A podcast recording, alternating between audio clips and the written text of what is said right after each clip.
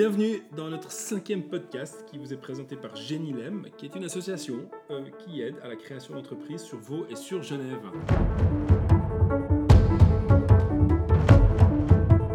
Bonjour Serge. Salut François. Tu vas bien? Très bien. Et Merci. Moi j'ai une petite surprise pour toi aujourd'hui. Ah bon? En live, ouais. En live, en live, en live, en live. Tu sais pourquoi? Non. Parce qu'au fait, c'est notre cinquième podcast. Et on Oui. s'était fixé une deadline au quatrième, en se disant, si à la fin du quatrième, bah, il n'y a pas de résultat et que personne ne réagit et que ça a l'air nul, eh ben, il faut qu'on arrête. Oui. Et puis hier, on a eu quand même le hockey de David. Oui. Tu te Qui est rappelles, notre directeur. qui est notre directeur, qui nous a dit Et les gars, ils cartonnent votre truc, il faut absolument continuer. Donc, ma petite surprise aujourd'hui, attention Ah Une petite binchouille Voilà. Parfait. Alors, bah vous n'avez pas l'image, mais. Non, effectivement, vous n'aurez pas d'image. Alors, juste quand même que vous compreniez, c'est effectivement une petite bière, c'est pour de vrai, et je vais réellement la décapsuler. Mais par contre, c'est une Dr. Gaps. Euh, Alors il est en train d'essayer de la décapsuler. Voilà. Je suis en train d'essayer de la décapsuler. L'abus d'alcool est dangereux pour la santé. Voilà. Et donc on ne fait pas du tout l'éloge de l'alcool, mais par contre on fait l'éloge de la réussite. Tu veux prendre laquelle? La, la bleue. La bleue, d'accord. Ouais. Santé. En galère, c'est marqué. Et ouais, ben, merci beaucoup Santé. parce que c'est une belle aventure jusque-là. Exactement. Merci beaucoup à tous nos auditeurs qui nous écoutent et qui nous soutiennent.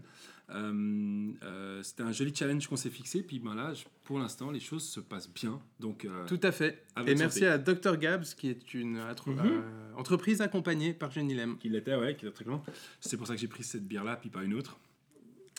J'aurais pris le champagne, mais on n'a pas accompagné de start-up euh, qui sont dans le champagne. Ouais, ça sera à la centième. Ce sera à la centième. Ok, nickel. Deal. Parfait. Et aujourd'hui, on a une super belle thématique. Oui, la thématique, c'est comment mesurer efficacement les actions mis en, mises en place dans votre startup.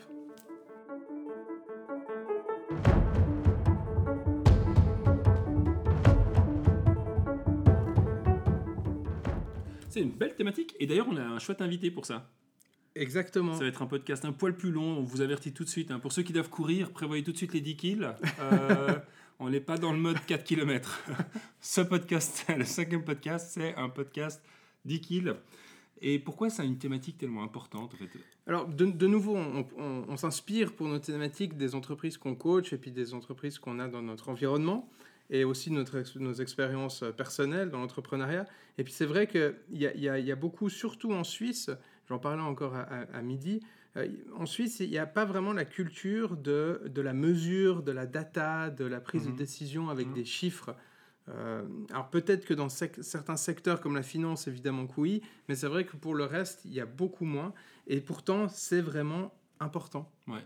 Tu sais, moi je, je le lis aussi beaucoup à la fait que dans l'entrepreneuriat, il faut être plus passionné au fait que mesuré. Et donc du coup, on se dit au fait que c'est euh, le degré de passion et des fois un peu de conneries qu'on y met qui euh, définit si on a du succès ou pas. Et malheureusement, c'est pas le cas. Non, pas, non, pas Non. du tout. Alors c'est clair que la passion, c'est important, la motivation, mais euh, il faut aussi la raison. Et la raison, c'est mesurer et tester tout ce que vous faites. Ouais, ça c'est un élément qui est super important. Alors moi, c'est une thématique que j'aime bien d'ailleurs, que j'ai donné de nouveau aussi dans des cours, en l'occurrence pour un cas en entrepreneuriat, c'est le tableau de bord. Et toi, Oui. tu viens du digital et je crois que c'est encore plus important encore là-dedans. Exactement. Alors, pour, euh, pour justement, comment est-ce qu'on est qu'on fait pour mesurer? Qu'est-ce qu'il faut mettre en place pour, euh, pour avoir cet environnement? Ça, c'est vraiment une, une question qu'on peut se poser. Mon ordinateur vient de s'éteindre parce qu'il a plus de batterie. voilà, donc je ne sais pas par cœur. Je connais la, la première, euh, la, la première étape qui est en fait de mettre, d'instaurer, de mettre en place des KPI.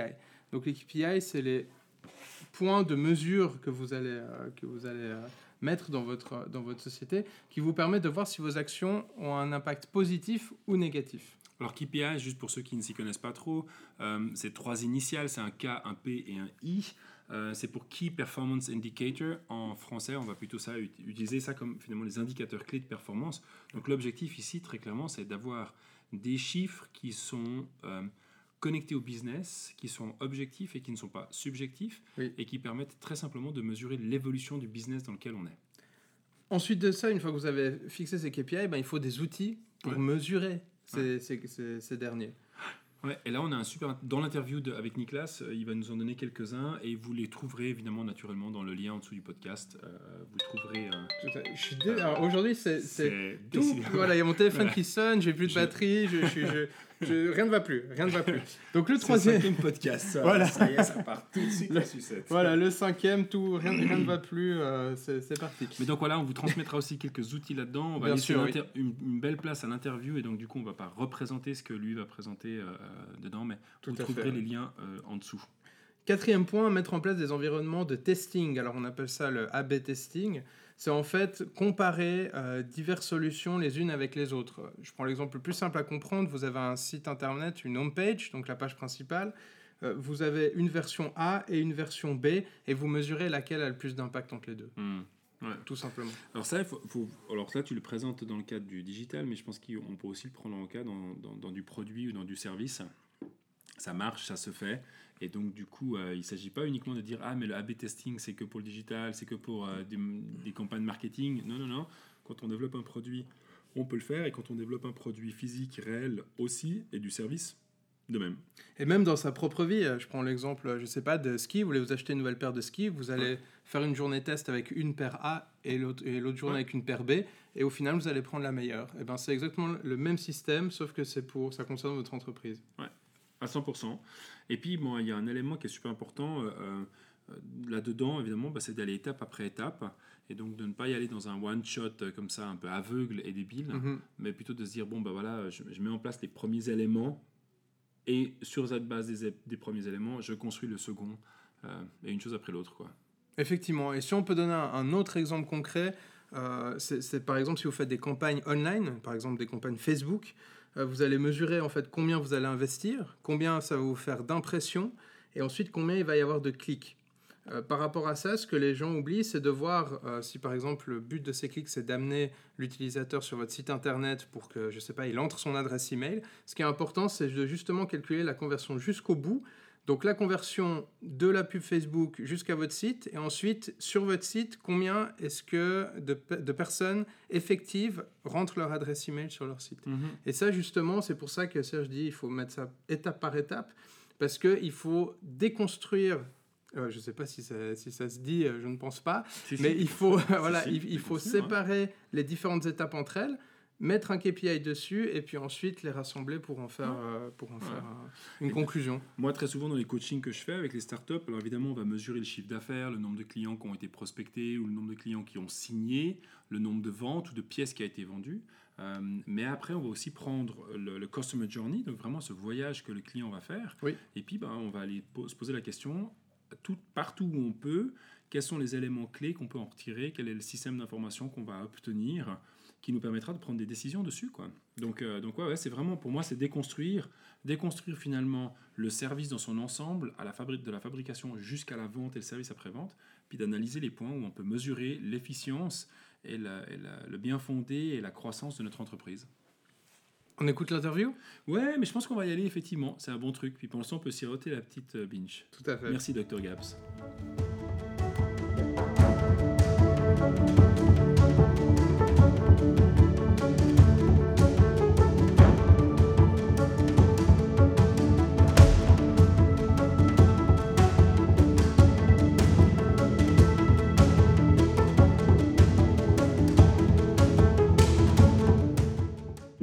Merci beaucoup pour ton temps, ça me fait super plaisir de t'entendre. Salut Serge, ça fait plaisir d'être là. Ouais, c'est très très cool que tu que tu sois été accepté d'être invité, notre notre invité d'honneur entre guillemets pour ce podcast. Euh, la thématique est assez sexy et je pense que tu es très bien placé pour en parler. Mais avant qu'on rentre là-dedans, moi j'aimerais juste que tu présentes en quelques mots un peu Alaya et son histoire. Ouais. Donc euh, moi je m'appelle Niklas Vanegam, je suis un des cofondateurs de Alaya.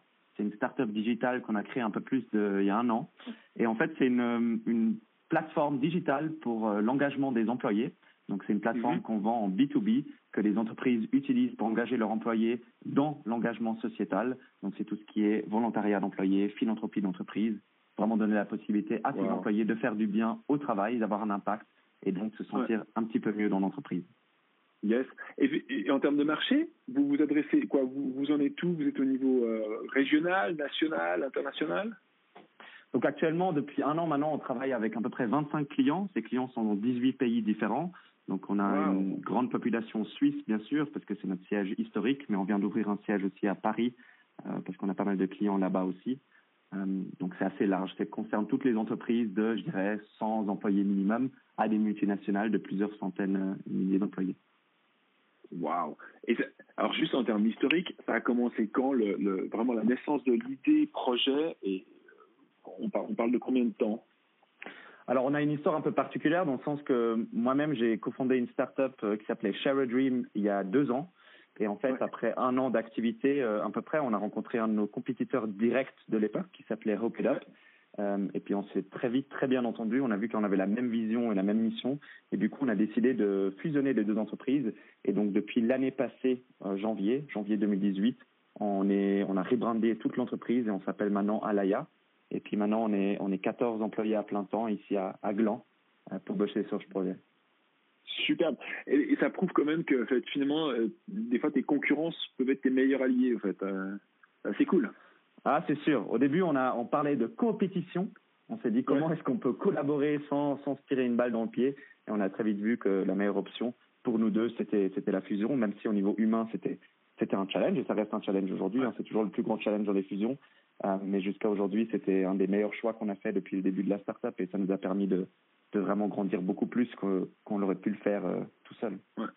Wow. En tout cas, c'est une superbe histoire. Et je dois avouer qu'en termes d'équipe, euh, moi, je suis, je suis, très admiratif par rapport à ce que vous arrivez à accomplir et comment vous arrivez à intégrer la notion de vos valeurs entre vous finalement, parce que c'est deux équipes qui se sont fusionnées. Et je, je, je, suis vraiment admiratif de voir le travail que vous arrivez à faire là-dessus. Quoi. Je trouve ça vraiment génial. Mm. Euh, en, en, parlant de valeurs et en parlant de concepts, euh, et une des raisons pour laquelle ça m'a attiré de, de, venir vers vous pour parler de des questions des, des KPIs et des tableaux de bord, euh, vous avez en fait mis en place un système qui est assez clair et assez poussif au fait à ce niveau-là. Est-ce que tu serais d'accord de présenter en, de manière très générale comment est-ce que vous, vous, mesurez et quels sont finalement le système de mesure que vous avez de l'évolution de votre plateforme? Mmh. Ouais, bah c'est quelque chose au début, je pense qu'on néglige beaucoup en tant que startup. En tout cas, c'était notre cas au début. On s'est dit, ben voilà, on sait tout ce qu'on doit faire, on avance et puis on fait des choses qui arrivent au fur et à mesure. Et c'est vrai, une fois que l'équipe grandit, une fois qu'on a de plus en plus d'opportunités aussi, qu'il faut de plus en plus mhm. choisir ses batailles et réfléchir de manière stratégique et long terme pour l'entreprise, ça devenait vraiment essentiel pour nous de mettre un système de, de mesures en place, pas seulement de mesures pour mesurer la performance, savoir si on, si on bosse bien, mais aussi un outil stratégique pour définir vraiment la direction. Et nous, on appelle un petit peu notre étoile polaire, euh, où, où, vraiment on doit fixer au niveau de l'entreprise une étoile polaire et dire voilà, voilà où est-ce qu'on veut aller, et toutes les tâches qu'on fait au quotidien doivent d'une manière ou d'une autre contribuer à euh, l'aboutissement de cette étoile polaire. Sinon, c'est un petit peu extrême, mais sinon cette tâche ne sert à rien. Si elle ne contribue pas à cet objectif-là, c'est qu'il ne faut pas la faire ou qu'il faut dire non. Et je pense que c'est une des choses les plus difficiles au début dans une startup, c'est apprendre à dire non, parce qu'on a de plus en plus de, de propositions et de mm-hmm. euh, et d'opportunités, mais il faut euh, il faut apprendre à choisir ses batailles parce qu'on ne peut pas être sur tous les fronts avec une petite équipe. Et pour ça, je trouve que les objectifs c'est super important. Et c'est pour ça que nous on s'est beaucoup posé la question au début. Déjà, il y a plus de frameworks euh, d'objectifs euh, et de mesures de performance et de KPI. Euh, il y en a, il y en a beaucoup, beaucoup, beaucoup. Donc c'est très difficile déjà de trouver un outil qui soit adapté. Et je pense qu'il n'y a pas un seul bon outil. il y a des outils qui sont adaptés à différentes situations. Nous, on en a trouvé un qu'on aime beaucoup, qui s'appelle les, les OKRs, donc c'est Objective and Key Results, qui est un, un, framework qui a été développé, il me semble, par Intel à l'époque, mais qui a surtout été rendu connu par, par Google, qui l'ont beaucoup utilisé pour, pour vraiment accélérer leur croissance et, et, pouvoir garder en fait euh, cette idée de, de, performance, de très très haute performance dans une entreprise qui grandit de plus en plus. Parce que le challenge, c'est plus l'entreprise grandit, plus on met euh, des process et des, des, lois et des choses comme ça, et plus en général on, on réduit la productivité. Mais l'idée des objectifs et key results, c'est de garder cette extrême euh, puissance au niveau de la productivité sans pour autant sacrifier et tomber dans le chaos. Donc, chez vous, alors, euh, donc, vous avez très clairement mis en place d'abord une mission et une vision, finalement. Euh, mm-hmm. C'était votre première étape qui vous a permis après de définir des objectifs, c'est juste Tout à fait. Alors, en fait, les, les, objectifs et key results, ils sont séparés dans différents niveaux, en fait. Le premier niveau, donc, c'est les objectifs. Et ça, c'est un objectif qui doit être, euh, voilà, le but, c'est qu'il soit transparent, ambitieux, inspirant. Ça peut être, par exemple, euh, cette année, faire un million de sales. L'idée vraiment, c'est un objectif euh, très ambitieux que tout le monde peut, peut s'imaginer. Et ensuite, en dessous de ça, on va essayer de mettre des. Il n'y a pas besoin d'être chiffré l'objectif. Donc ça peut être aussi euh, euh, avoir un produit que les utilisateurs adorent. Voilà, ça peut être aussi un objectif, par exemple. Et après, pour chaque objectif, on va définir euh, trois à quatre résultats qui nous permettent de mesurer si l'objectif est atteint ou pas. Et qui nous permettent de savoir comment est-ce qu'on va arriver à, cet objectif. Donc, dans mon exemple de 1 million de sales, on va dire, ben, il faut euh, faire minimum 100 calls, il faut faire minimum 20 meetings et il faut envoyer minimum 10 proposals. Et on dit que si ces trois résultats sont atteints, normalement, l'objectif devrait être atteint. Pareil, si on dit euh, avoir une expérience utilisateur qui soit géniale, ben, peut-être les résultats qu'on va mettre en place, c'est euh, faire une campagne de notification, euh, organiser un événement, mesurer exactement le taux de conversion, etc. Toutes ces choses qu'on va mesurer, qu'on va mettre en place pour être sûr que l'objectif principal est atteint. Ce que nous, on a fait au niveau de l'entreprise, c'est qu'en fait, après, nous, on se base sur trois niveaux différents. En fait. Donc, on a des objectifs et key results au niveau de l'entreprise, on a des objectifs et key results au niveau du département et finalement on a des objectifs et key results au niveau individuel. Donc nous, ce qu'on fait au début d'année, c'est qu'on va définir 4 à 5 objectifs de l'entreprise maximum. Donc c'est vraiment les 4 ou 5 objectifs pour lesquels tout le monde dans l'entreprise doit se battre pour qu'ils soient atteints. Et s'ils ne sont pas atteints, c'est vraiment la catastrophe pour l'entreprise. Donc ça, ça, peut être de nouveau euh, euh, un million de sales, ça peut être euh, faire l'internationalisation dans minimum quatre pays différents, vraiment des choses ambitieuses qui, qui donnent envie à l'équipe d'y aller. Nous, par exemple, on a, on a fixé un objectif cette année, euh, donc on fait beaucoup de, de, philanthropie, de volontariat, justement à travers des entreprises partenaires. Et nous, on a un objectif cette année, c'est faire minimum un million de donations et 100 000 heures de bénévolat. C'est vraiment des objectifs qui sont très ambitieux par rapport aux résultats qu'on a, mais c'est ce qu'on veut donner à l'équipe. C'est vraiment ce chiffre symbolique auquel tout le monde veut arriver. Euh, je sais que YouTube, à l'époque, ils en avaient fait un très, très, très célèbre quand ils ont été rachetés. Euh, ils ont dit qu'ils voulaient arriver à, je crois, un million de vues euh, par jour, quelque chose comme ça, de cumulé. c'était voilà, c'est ces chiffres un peu, un peu symboliques que, pour lesquels tout le monde veut se battre. Et ce qui est important à ce stade-là, c'est que tout le monde soit aligné sur ces objectifs. Donc nous, ce qu'on a fait, nous chaque année, on fait quelque chose qu'on appelle la, la Think Week. Donc on va tous ensemble pendant une semaine dans un chalet pour brainstormer un petit peu sur la culture, les valeurs, euh, la vision long terme, où est-ce qu'on veut être. Et c'est là qu'on a présenté ces objectifs-là à l'équipe et tout le monde en a brainstormé ensemble. est-ce que c'était les bons objectifs? Est-ce qu'il fallait rajouter des choses? Comment est-ce qu'on allait mesurer ça? Comment est-ce qu'on allait arriver à ces objectifs-là? Et, mais on a vraiment cette première partie qui, qui est mise par la startup, c'est les objectifs de l'entreprise. Et ensuite, chaque département va s'asseoir euh, ensemble et va dire, OK, comment est-ce que nous, on peut contribuer à ces cinq objectifs-là ou à ces quatre objectifs-là Et ils vont ensuite définir encore une fois quatre, ou ça peut être deux ou trois objectifs pour le département. Donc, euh, je sais pas, par exemple, dans le département produit, euh, on va dire, ben, il faut qu'au minimum, on sorte 30 features critiques, 40 features high qui ont été définies dans la pipeline pour qu'on arrive à faire cette expérience utilisateur géniale euh, voilà, en, en, account management, ou disons sales, ça peut être, euh, voilà, on doit faire minimum ces 100 meetings dont on a parlé pour arriver à, au 1 million de chiffre d'affaires, etc. Donc chaque département va vraiment euh, définir les objectifs du département, encore une fois associés à chaque fois aux key results, qui deviennent de plus en plus fins, du coup, parce que les objectifs de la compagnie sont très généraux, et après dans le département, ça devient de plus en plus fin. Et finalement, c'est ensuite à chaque employé de s'asseoir de son côté et de regarder comment est-ce que moi je peux contribuer aux objectifs et key results de mon département. Donc quelles sont toutes les tâches que je dois faire durant ce quarter et nous on les redéfinit chaque quarter. Comment qu'est-ce que je dois faire durant ce quarter pour aider mon département à atteindre ses objectifs et donc aider l'entreprise à atteindre ses objectifs. Et là, c'est ensuite revu avec, euh, avec le manager pour être sûr que c'est aligné, que c'est assez ambitieux, etc. Mais ça, mais ça a l'air excessivement énorme en fait quand tu l'expliques comme ça. Mais vous avez commencé aussi avec un système plus simple. Quoi? Comment ça a commencé cette notion de nous fixer des objectifs, des key results et ensuite euh, des to-do comme ça? Comment est-ce que vous avez d'où est né finalement ce besoin en fait? Euh, bah, je, je, pense qu'au au début, on, pas te mentir, hein, c'est, je pense, la troisième fois en, en deux ans qu'on essaie de mettre en place ce système. Je pense que c'est la première fois qu'on a vraiment réussi à le mettre en place et c'est vraiment c'est là aussi que je dis qu'il n'y a pas de meilleur framework pour une startup. Chacun doit vraiment essayer différents modèles jusqu'à trouver celui qui est vraiment adapté pour, euh, pour ce qu'on veut. Je pense que là, on a trouvé quelque chose qui nous plaît beaucoup.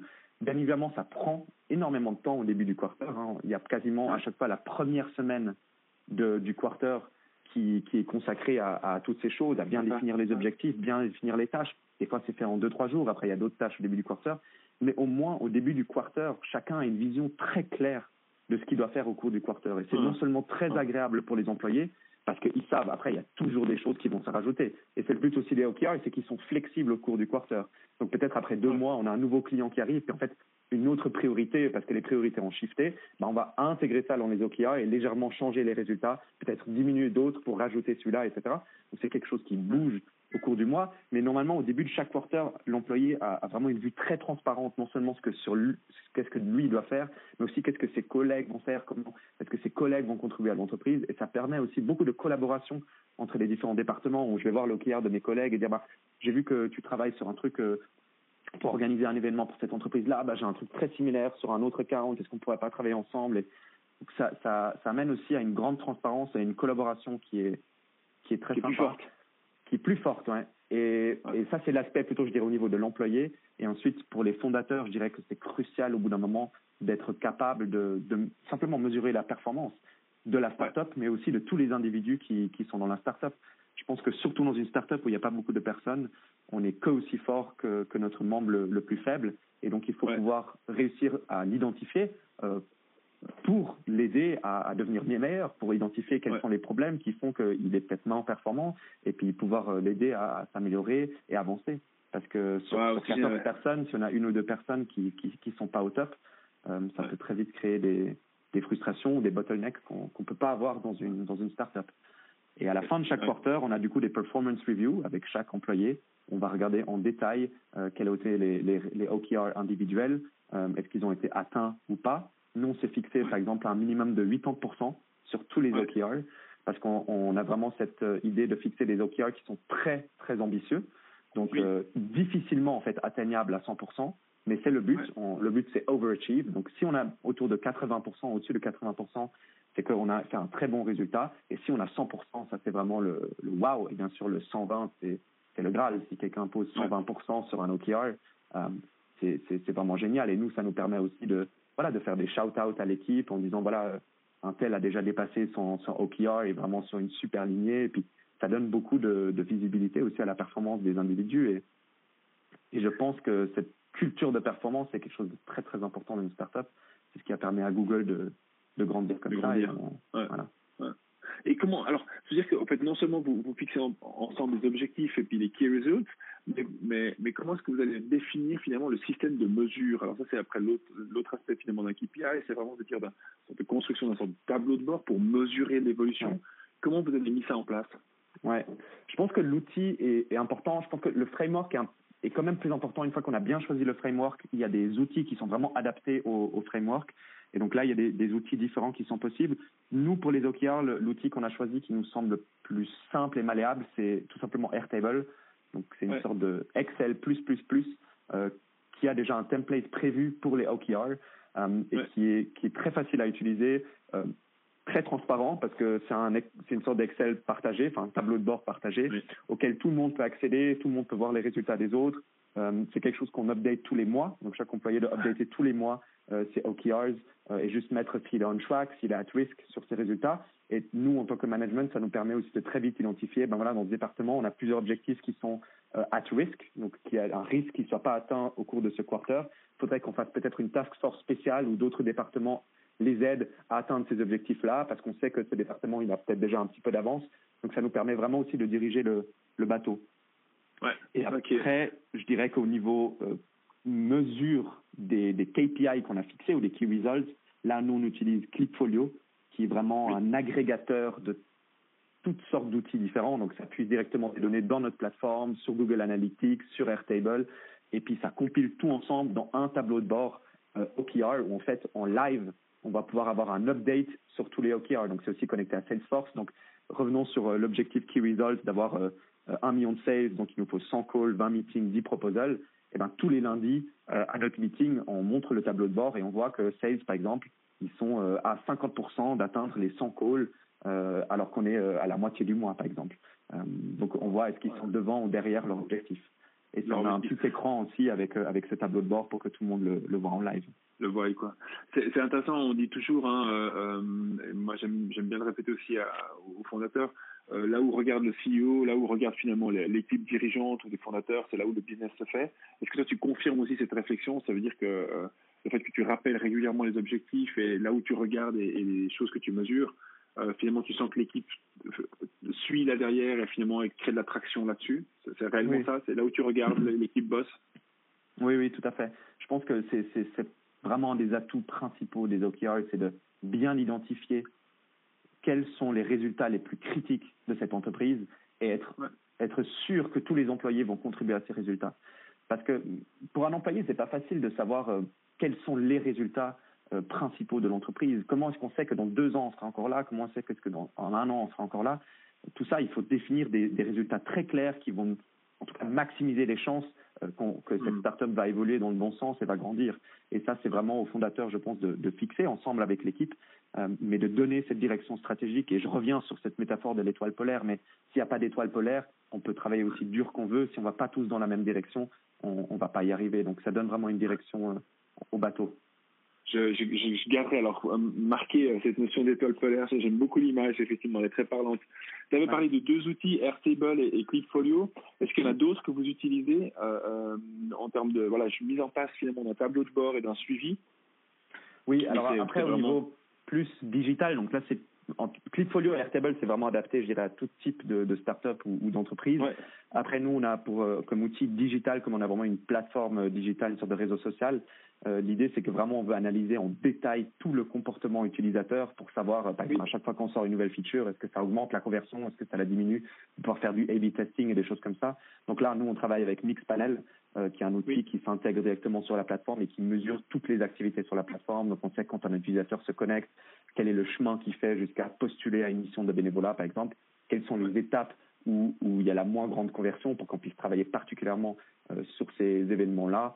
Euh, quand on fait une campagne de communication, est-ce que ça a réellement augmenté le nombre de participations? Typiquement, si le, département de communication et marketing fait une grande campagne à nos milliers d'utilisateurs, en fait le taux de conversion euh, il n'augmente pas, c'est que la campagne a été un fail et qu'il faut revenir en arrière sur la campagne et puis euh, la changer. D'où le fait aussi qu'on fasse justement du A/B testing avec des campagnes différentes et qu'on puisse mesurer sur Mixpanel, ben voilà, je sais pas, ce titre-là ou cette image-là a eu deux fois plus de, de conversion que l'autre image. Donc, ça nous permet de peaufiner de plus en plus aussi notre message qu'on envoie aux utilisateurs. Dans, dans les, nous, on a pas mal de startups au fait, qui, sont, euh, qui sont plutôt digitales. Euh, Est-ce que c'est un conseil que tu leur donnerais d'investir très rapidement dans des outils comme ça? Parce que je pense que certains de ces outils ont un système premium, mais le plus intéressant, c'est de prendre la version payante. Est-ce que c'est quelque chose que tu conseillerais quand on est dans le digital, euh, comme Mixpanel, par exemple, d'investir très rapidement dans un outil qui, qui permet de l'aide, ou tu dirais non, ça, ça se fait dans un deuxième temps? Euh, je, pense que c'est, je pense que c'est essentiel. Après, euh, il y, a, y a, il faut vraiment aller étape par étape, je pense. Déjà, Mixpanel et, et d'autres euh, solutions de ce genre-là ont, ont, souvent des versions gratuites qui, pour des startups, sont jusqu'à, par exemple, je sais pas, 1000 users sur une plateforme, c'est gratuit. Donc, euh, pas n'importe quelle startup a tout de suite plus de 1000 utilisateurs. Donc, ça peut être un outil gratuit dans un premier temps. Et ensuite, ça devient quand même des coûts rarement supérieur à 1000 francs par an. Donc c'est des coûts euh, qui sont quand même, euh, euh, je crois que Mixpanel c'est quelque chose comme 700, ça dépend un petit peu de, de l'utilisation qu'on en fait. Euh, après, c'est très difficile, la, ce que je trouve difficile c'est la transition en fait. Au début, en tant que fondateur, on a une idée très claire de, du produit qu'on veut, de où est-ce qu'on veut aller. Mm. On prend un maximum de... Par contre, ça, je dirais que c'est essentiel, c'est de prendre très très tôt un maximum de feedback de tous les employés, des clients, etc. Et vraiment shaper le produit ensemble avec le client pour pas. on entend toujours ces histoires euh, horreurs de gens qui ont fait deux ans de développement pour un produit que personne veut. Euh, je, pense que ça fait un peu peur, mais c'est pas loin de la réalité pour beaucoup de startups. Donc, euh, si au début, vous pouvez vous asseoir avec vos clients, avec des sketchs papier, leur montrer, voilà comment on pensait cette feature, qu'est-ce que vous en pensez Ah ben non, moi j'aimerais plutôt le bouton là. En fait, cette feature, ça m'intéresse pas du tout. Je préférerais largement avoir ça. Donc ces séances qui sont au début vraiment tête à tête, hein, pas besoin d'avoir un outil au début, mais vraiment s'asseoir avec son client et de designer ensemble la plateforme. À chaque fois qu'on sort une nouvelle version, râler voir un client et lui dire voilà comment on a, on a évolué la chose. Est-ce que c'est quelque chose qui vous plaît? Quelles sont les aussi la roadmap? Je dirais que encore aujourd'hui, c'est les clients qui construisent notre roadmap. Il y a très très peu de choses quand on ajoute dans la roadmap qui ne viennent pas de nos clients, parce que c'est eux qui utilisent le produit au quotidien et qui nous disent voilà ce qu'ils nous font en prochain. Après, il faut faire un bon mélange quand même entre juste être réactionnel face aux commentaires pouvoir aussi un petit peu innover et sortir des nouvelles choses auxquelles eux, ils n'auraient pas pensé parce qu'ils ne sont pas en plein dedans comme nous. Mais ça n'empêche que la majorité doit venir du client. Ensuite, je dirais au niveau de la mesure et de l'outil, le plus vite possible, on peut mettre en place un, outil comme ça pour mesurer vraiment l'efficacité de toutes les features qu'on sort, le mieux c'est. Mais c'est vrai que ça devient plus critique, plus le nombre d'utilisateurs grandit, plus on peut plus faire du one-to-one. -one. Donc je dirais euh, minimum, voilà, six mois, un an après la sortie du produit, il faudrait commencer à mettre en place quelque chose de, de digital euh, de mesure. Et j'ai envie de dire, plus on le fait tôt, mieux c'est, parce que comme ça, c'est, disons, c'est scalable pour des centaines de milliers d'utilisateurs. Et si on le pense au début pour, pour une dizaine d'utilisateurs, quand c'est encore facile, c'est ce qu'il y a de mieux. Mais en tout cas, je dirais toujours, mais ça c'est pour moi de toute façon le, le graal de la technologie, du product development, il faut commencer par faire les choses offline avant de les faire online.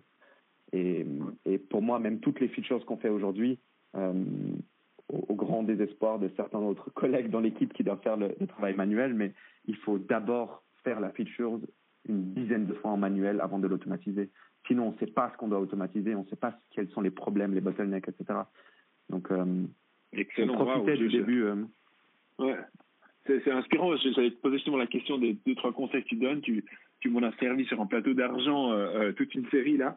Et celle que j'aime beaucoup, effectivement, c'est de dire, bah, en fait, on le fait en manuel d'abord nous tous, euh, pour mieux comprendre finalement qu'est-ce qu'on doit réellement ensuite updater et mettre en place. donc ouais, c'est très cool et très très pertinent comme. bah, pour revenir, pour faire le parallèle avec un autre podcast qui me plaît énormément, il y a un podcast avec avec Masters of Scale, avec Brian Chesky, le fondateur de Airbnb. Et, et, et, ce qu'il dit dedans, c'est In order to scale, you have to do things that don't scale. Et en fait, lui, il donne l'exemple au début, euh, quand ils avaient euh, des centaines de, de hôtes et, euh, sur Airbnb, il allait voir chaque hôte personnellement en, en disant qu'il était un photographe professionnel pour prendre des photos de l'appartement et les mettre sur le site internet, juste pour leur poser un maximum de questions sur la plateforme, sur qu'est-ce qu'ils voulaient comme nouvelles features. Et il disait, voilà, c'est eux qui ont fait la roadmap pour moi au début. Et c'est uniquement à ce moment-là qu'il avait 100 utilisateurs qui pouvaient faire ça. Et bien sûr que c'était pas scalable d'aller voir chaque utilisateur.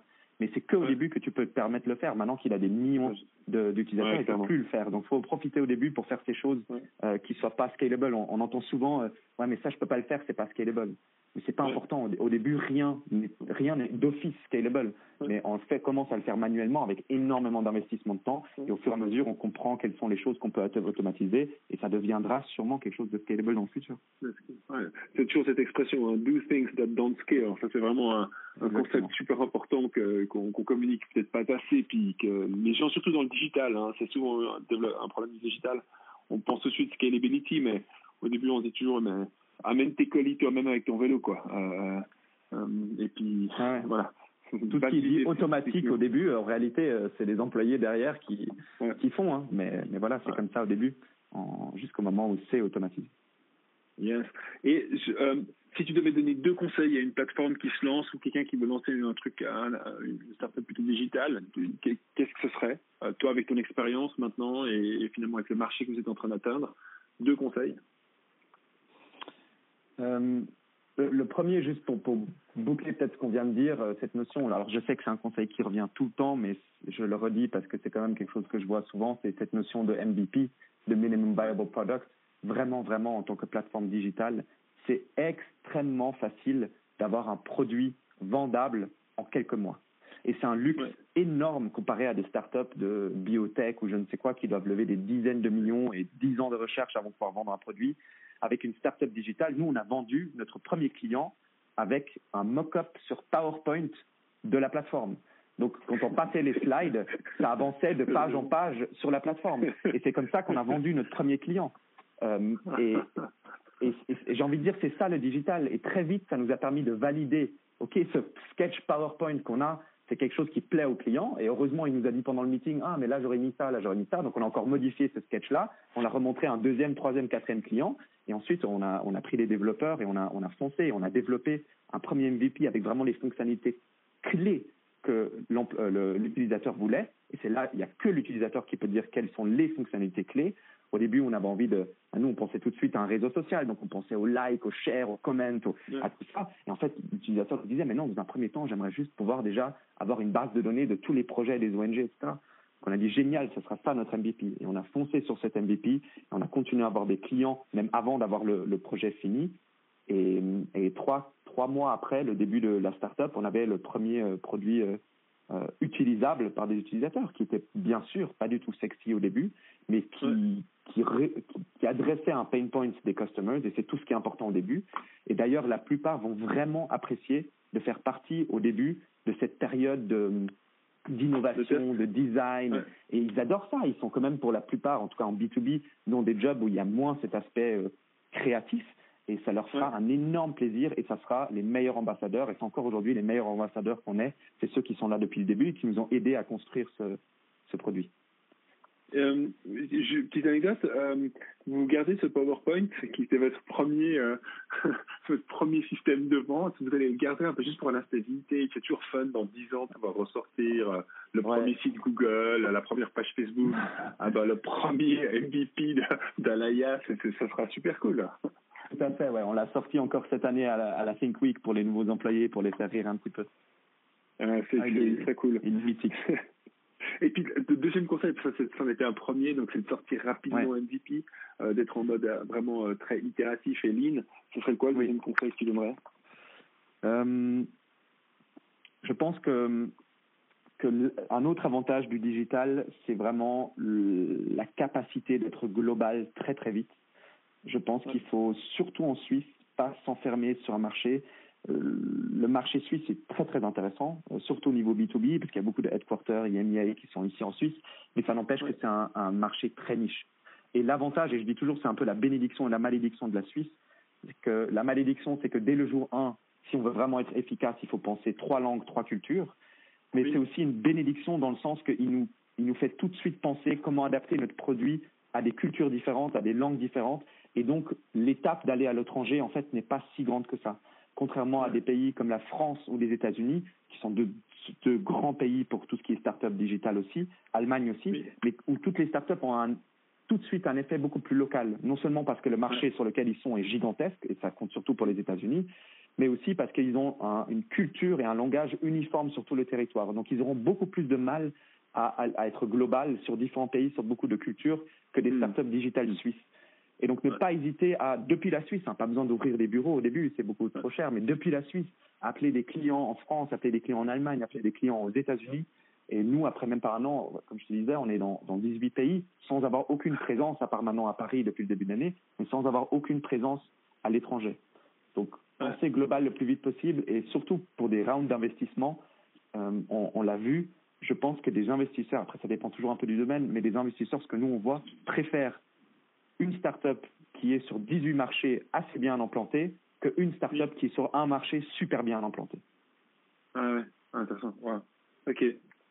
Et ça, vraiment, c'est un élément, un argument qui vous, sentez, vous, dans les, vos levées de fonds et dans les discussions avec des partenaires, qui fait une différence. Énorme. Énorme. Énorme, énorme. Et, et après, l'étape de juste avoir quelques clients à l'étranger et puis de faire quelques calls, à vraiment avoir une présence dans ces pays-là, elle n'est pas facile. Euh, surtout pour le B2B, il faut vraiment avoir une présence dans les pays. Donc maintenant, on est tout juste en train d'entamer cette transition de vraiment ouvrir des filiales localement avec des personnes qu'on recrute pour euh, avancer plus dans le développement commercial. Mais ça nous n'a jamais empêché d'avoir 18, enfin, 18 pays euh, différents. Pas besoin d'avoir une, une, entité légale sur place, etc. avant de commencer. et c'est un super moyen de tester le marché. Si on voit que là, typiquement pour la France, c'est ce qu'on a fait. On a très vite eu euh, trois, quatre clients en France. On a vu qu'il y avait une traction. On a décidé d'ouvrir un bureau là-bas. si on avait d'abord ouvert un bureau là-bas pour en fait réaliser que soit le marché n'était pas encore mûr, soit il y avait trop de compétition, ben, on aurait perdu beaucoup de temps administratif à, clairement. à, faire ça. Ouais, ça c'est sûr. Ça c'est le risque de nouveau, euh, c'est d'investir de l'argent euh, avant de, de, tester le marché. sur le même problème quoi. Oui. C'est coûteux et c'est un énorme risque quoi. C'est la même chose en fait qu'avec le MVP, c'est toujours la même idée. Des fois, je le dis, bon, un petit peu en, rigolant, mais en tant que start-upper, il faut être le roi de, de la débrouille, en fait. De, il, faut, il faut faire les choses le plus simplement et le plus efficacement et rapidement possible pour arriver au début, en, en, décorant, on va dire, cette version simple le plus joliment possible. Et si ça plaît, là, on va travailler sur la structure interne, on va solidifier les bases, etc. Mais comme notre présentation PowerPoint au début, elle était très très jolie, mais derrière, je ne sais pas si le client a réalisé que c'était une présentation PowerPoint ou pas, mais en tout cas derrière, il n'y avait rien d'utilisable.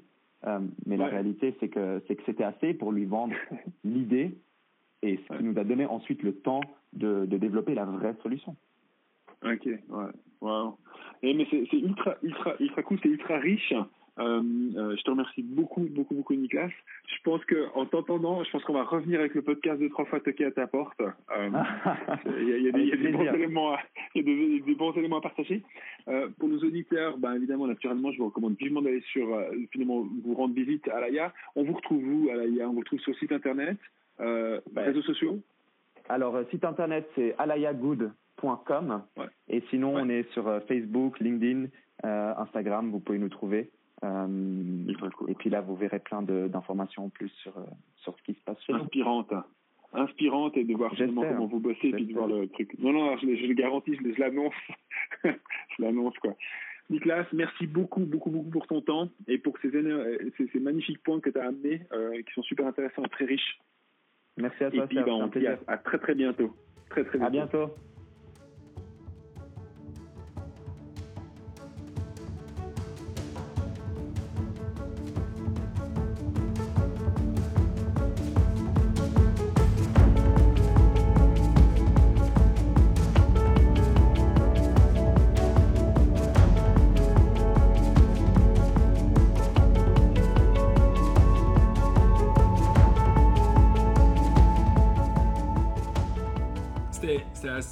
Qu'est-ce en as pensé? Alors, c'est long, par contre, c'est vraiment de la qualité, c'est super intéressant. On remercie de nouveau euh, Alaya parce que c'est effectivement ce genre de, de témoignage, c'est, on trouve pas ça partout. Oui. Et ça, pour moi, ça n'a pas de valeur tellement c'est unique et, et, ça peut apporter vraiment des, choses. Ils ont vraiment, ils ont énormément appris. C'est une startup qui me fascine pas mal parce qu'ils ont réussi à à condenser une, une, série, une quantité d'informations de qualité et puis euh, ils l'appliquent réellement dans leur business de manière excessivement pertinente.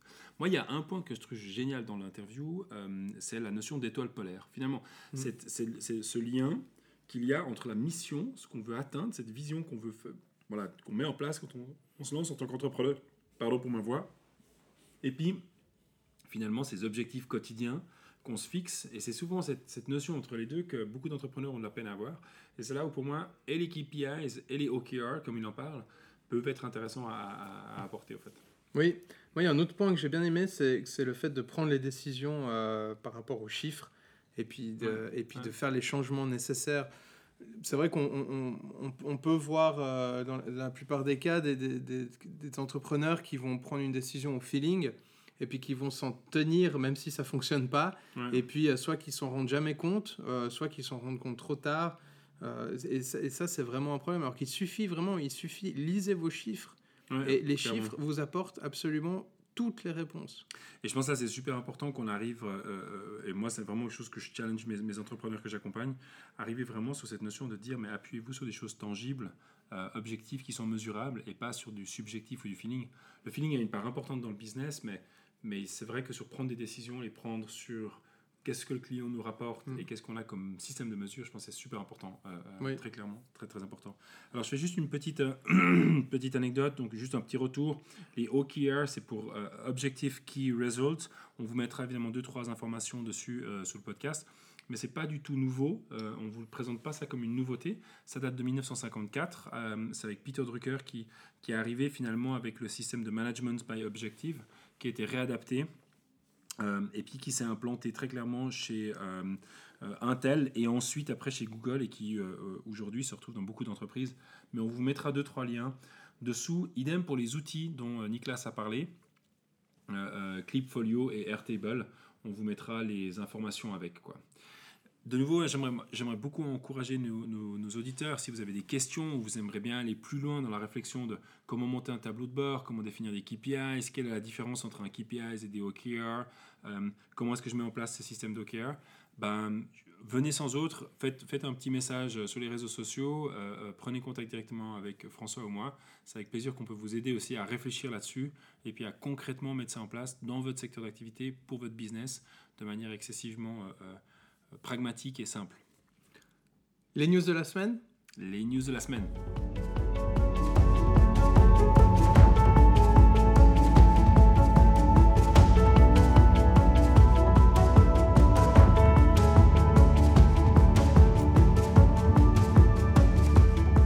Vas-y, c'est toi qui les apportes aujourd'hui. Oui, ah bah, il n'y en a qu'une. Ah, il n'y en a qu'une. Et ah, pour changer, c'est de nouveau une, une news gaming. Je suis désolé, mais. Ok, il faut, faut que je me mette aux news, moi. là. Voilà. Si vous voulez. Alors, il se passe, non, il se passe plein de choses, mais c'est vrai que les, les, les, les exemples les plus, euh, les, plus marquants sont quand même dans le gaming en ce moment. Euh, là, je reviens sur une news de, qui concerne Nvidia, qui est un des deux gros euh, constructeurs de, de processeurs graphiques. Donc, il y a AMD d'un côté et Nvidia, c'est les deux concurrents, qui perd en fait, qui a une baisse de 45% de revenus dans sa division gaming. Hmm. Donc, c'est énorme. C'est vraiment énorme. Mais du coup, alors ça veut dire que quoi? Ça veut dire quoi? Ça veut dire que le monde du gaming se porte mal? Ça, ça veut dire quoi? Alors non, et c'est ça qui est, c'est pour la raison principale pour laquelle j'ai pris cette news, c'est que euh, on pourrait très bien se dire ah ben il y a de moins en moins de gamers, et ben non pas du tout, ou alors on pourrait se dire qu'ils vont tous chez AMD, ce qui est pas le cas.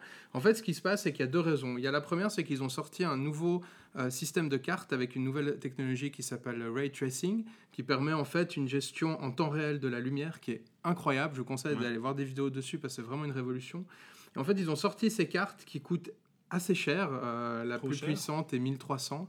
Et en fait, les performances ne sont pas encore ne sont pas vraiment ce qu'on attendait. Elles sont un peu décevantes. Alors, elles sont décevantes déjà pour une raison, c'est qu'il n'y a pas beaucoup de jeux qui prennent en charge cette technologie de ray tracing. Euh, ils sont pas forcément optimisés, donc le code n'est pas forcément optimisé. Et ça fait en fait que les gens s'attendaient vraiment à, à des performances qui allaient crever le plafond, et puis pour l'instant pas du tout. Donc on verra Mhm. avec les différents patchs des drivers qui vont sortir si, si ça va être corrigé ou pas. Mais pour l'instant c'est pas le cas. Donc c'est la première raison. Donc ils sortent des nouvelles cartes. Euh, les- la, la communauté est un peu déçue par les performances. Donc ils vendent moins. La deuxième raison, qui à mon avis et pour moi est la, est la, est la principale, c'est qu'ils ont un stock énorme de la carte, des cartes qui ont de la génération précédente, donc qui concernent les 1060, 1070 et 1080, euh, à cause du, de- du minage de crypto-monnaies. Alors explique-moi là. Alors, parce que moi, tu m'as perdu. L'année passée, comme vous vous souvenez, il y a eu un pic dans les crypto-monnaies. Ouais. Et euh, on a tous décidé de miner de la crypto-monnaie, moi y compris. Et on a tous acheté des cartes graphiques. Donc les prix des cartes graphiques ont explosé. Et puis les fa- deux fabricants, donc AMD et puis Nvi- Nvidia, ont, ont- ont commandé des chaînes de production énormes et puis ont décidé de, de faire des stocks énormes de ça parce qu'ils ont Allez. pensé que ça allait continuer. Sauf que les crypto-monnaies sont descendues, les gens ont arrêté de miner, ils ont vendu leurs cartes euh, sur, le, sur Anibis, etc., donc sur, dans l'occasion. Et les gens, et en fait, euh, Nvidia s'est retrouvé avec des stocks énormes de euh, cartes euh, 1060 euh, GTX qui, ne peuvent pas les, qui ne peuvent pas vendre. Donc, ils ne peuvent pas stocker les nouvelles. Et puis, ils ont un stock sur le dos. Et c'est pour ça que le, leur revenu a, a également Ah baissé. ça, c'est une sacrée leçon. On est en train de se dire qu'un gros business, un des plus gros, en fait, euh, plus gros acteurs finalement, Bien sûr, oui. ouais. a mal prévu son coup en fait. Alors, on ne sait pas trop. C'est effectivement une, une- une erreur stratégique. Euh, il- on ne sait pas trop ce qu'ils ont voulu faire. On ne sait pas trop pourquoi. Donc, il y a, il y a le fait que leur carte n'est pas. euh, Il y a la première raison qui concerne vraiment euh, où c'est pas la première fois que ça arrive, où ils sortent une, une carte en promettant une technologie, Mhm. mais en fait qui apporte pour l'instant pas grand chose. Puis après, ils la corrigent avec des, avec des, des nouveaux patchs. Donc ça, c'est pas un problème. Mais par contre, la deuxième raison, effectivement, on se demande, mais qui a eu, euh, pourquoi? Et ils ont, ils ont, ils ont, ils ont deux, un pas anticipé la demande. Donc ça, c'est une leçon à tenir. C'est-à-dire qu'ils ont Ouais. attendu qu'elle arrive et tout d'un coup, ils ont Ouais. paniqué, ils ont dû commander euh, des milliers de Ouais. cartes. Et puis de deux, ils ont surtout pas anticipé la... la, la, la- c'était juste une mode en fait et que ça risquait de retomber un petit peu. Effectivement, alors euh, ils n'ont ils ont pas anticipé ça et puis il y a des erreurs de stockage, etc. Donc ça fait que euh, voilà, ils ont ils ont pas pu proposer aussi le. D'habitude ils proposent toujours trois gammes et pour le, la, la nouvelle génération ils ont proposé que la gamme la plus chère. Ouais. Et ils ont dû attendre, je crois, un an avant de proposer les deux gammes moins chères. Donc ça aussi ça a fait en sorte que, que voilà. Après ils se portent toujours bien dans leurs chiffres. hein, euh, Nvidia sont toujours présents, c'est toujours les géants du marché, il n'y a pas de problème. Mais c'est vrai qu'une baisse de 45% C'est énorme. dans, dans, une, euh, dans une division, c'est ça, ça fait mal. Surtout si c'est pour ces raisons-là, en fait, on se dit que c'est un peu mal vu. Quoi. Oui, exactement. Surtout qu'on ne sait pas ce qu'ils vont faire avec ce stock de, de 1060. Wow. J'espère, je conseille si Nvidia nous écoute, je pense pas du tout. Et, euh, monsieur. Nvidia, voilà.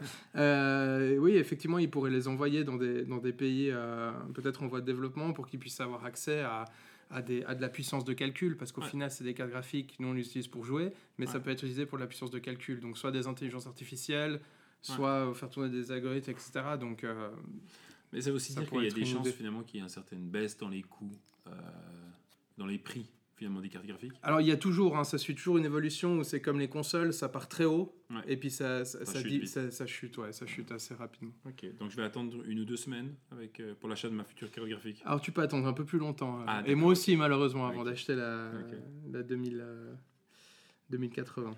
Bah, on part sur la découverte. Oui, la découverte de la semaine.